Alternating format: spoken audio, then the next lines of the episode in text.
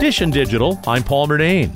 Our holiday top tech gift guide has something to help find misplaced keys or lost luggage a Bluetooth tracker.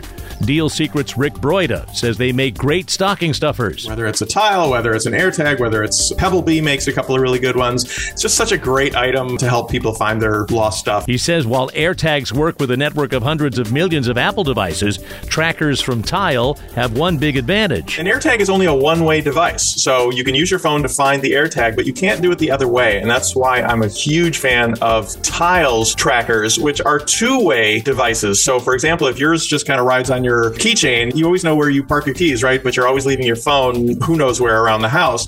You can press the button on the tile and it will make your phone ring, even if it's set to silent or whatever. You can find trackers from Tile and Apple for under $30. Dish and Digital, I'm Paul Murnane. And for more, click on podcasts at WCBS880.com.